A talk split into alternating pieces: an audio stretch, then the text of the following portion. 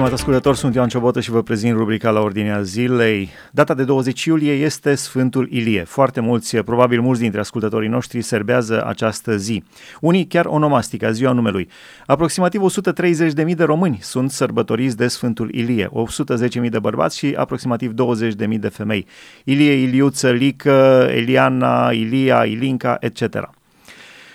Ce se spune în popor despre Sfântul Ilie? Se spune că Sfântul Ilie și este reprezentat, bisericile în care este reprezentat călătorind într-un car de foc și lovindu-i pe demoni cu biciul său de foc pentru a-i pedepsi pentru răul pe care ei l-au pricinuit. Se spune că Ilie și-ar fi ucis părinții, dar Dumnezeu l-a iertat.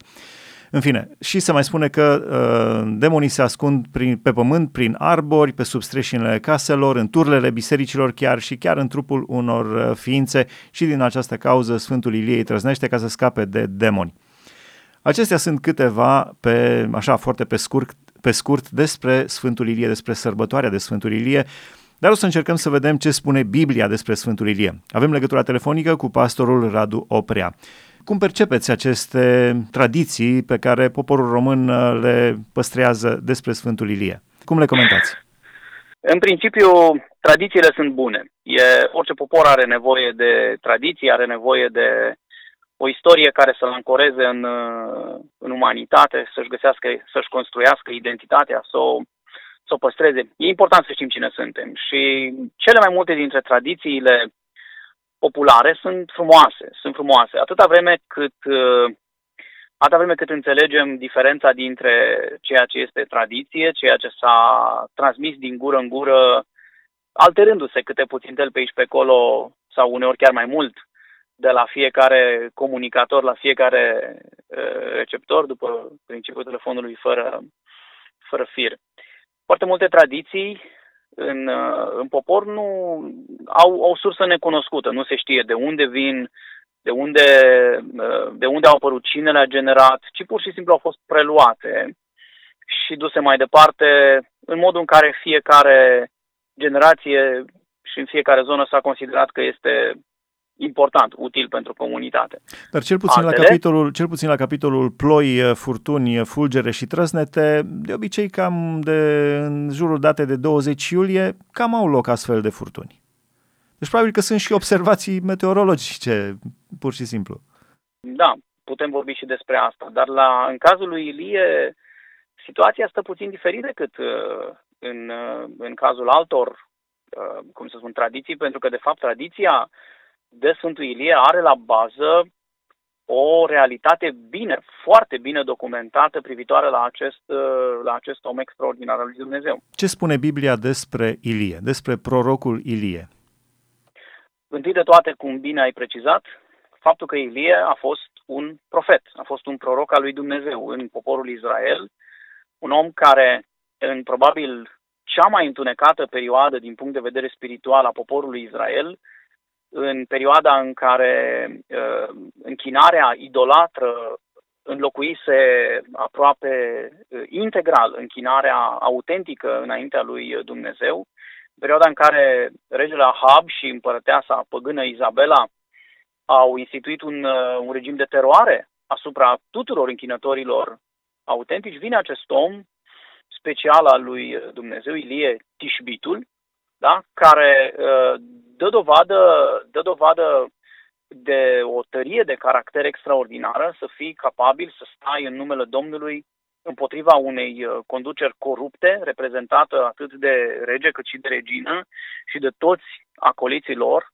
să condamni păcatul, să condamni răutatea și în același timp să fii un om care este gata să înfrunte în mod practic, prin anumite evenimente speciale, să înfrunte în mod practic stricăciunea din vremea lui. Acesta a fost Ilie, un om puternic, un om care n-a avut teama de a sta împotriva corupției din vremea lui.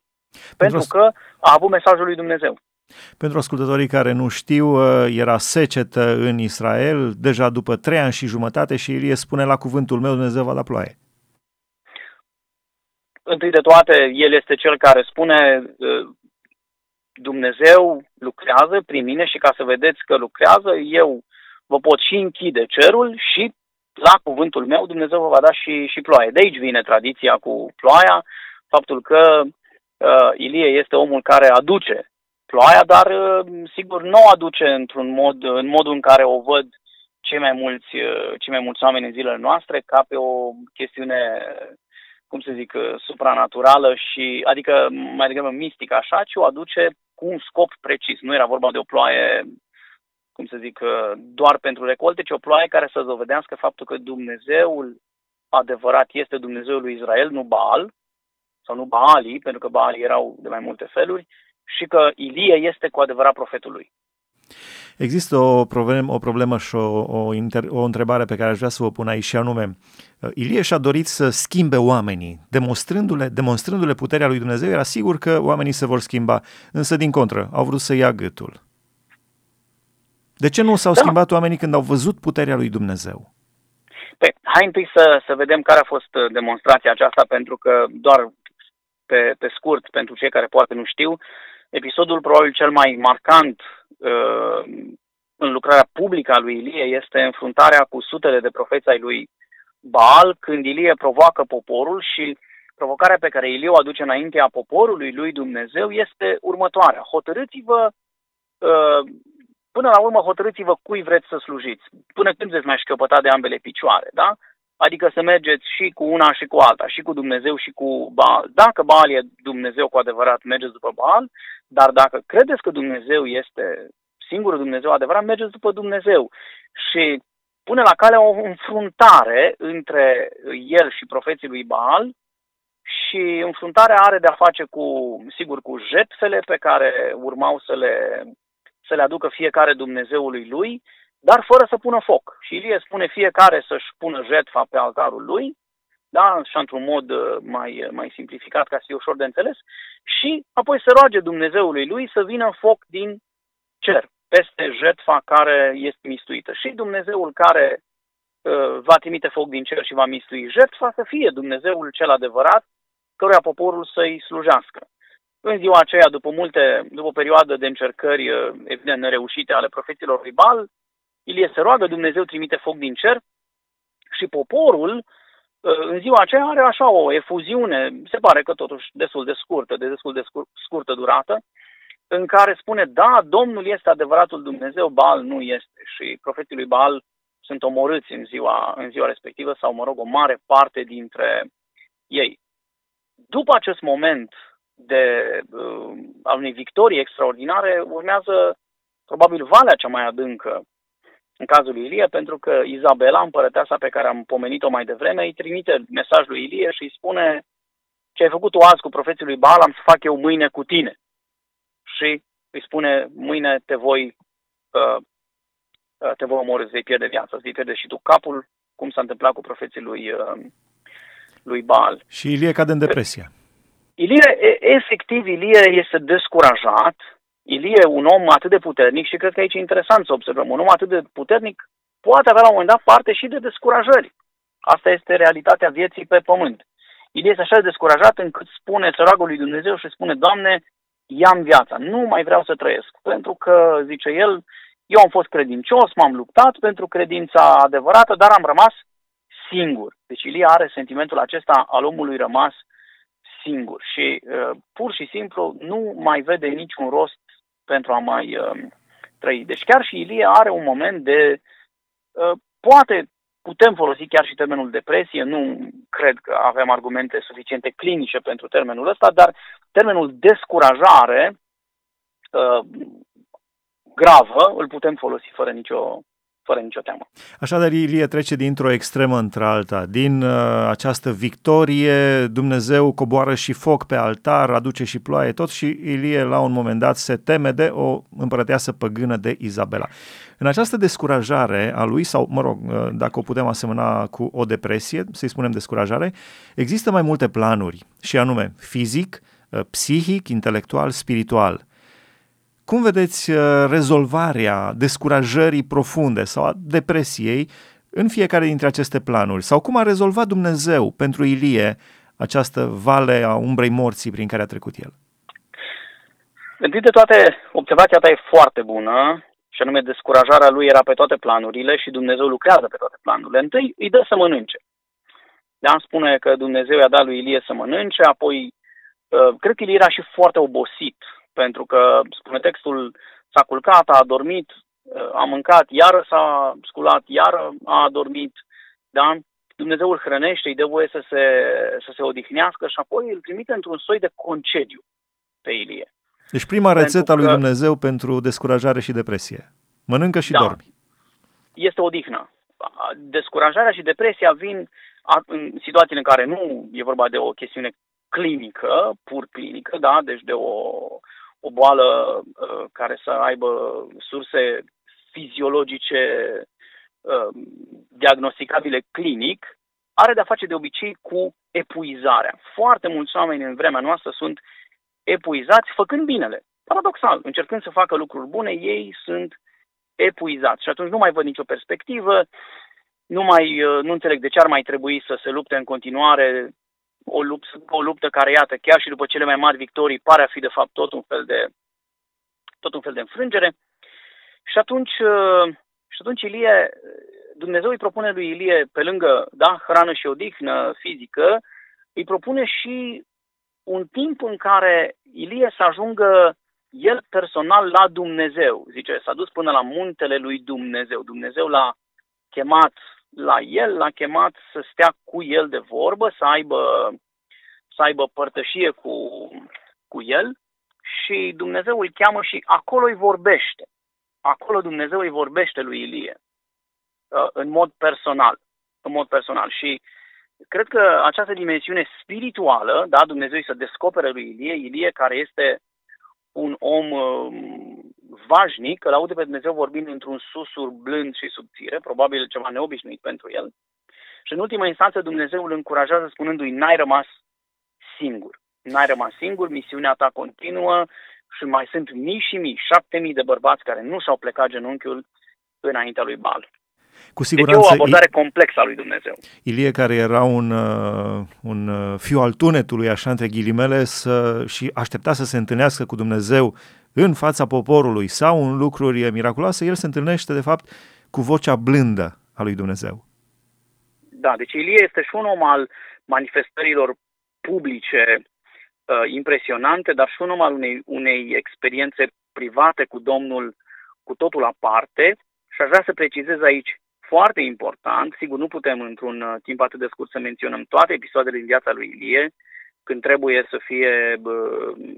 să stea izolat, ci vreau să menționez doar episodul final al existenței lui Ilie, când după ce Domnul îi dăruiește un ucenic, un continuator, în persoana lui Elisei, Ilie are parte de această experiență unică, în umanitate, și anume ridicarea în trup la cer într-un car de foc. Lucru care îl evidențiază pe Ilie față de mulți sau de toți ceilalți profeți ai lui Dumnezeu din Vechiul Testament. Este interesant faptul că Domnul Iisus Hristos spune, când cei din jur spun că nu trebuie să vină mai întâi Ilie, și spune, Ilie a și venit. Da, cu referire la Ioan Botezătorul,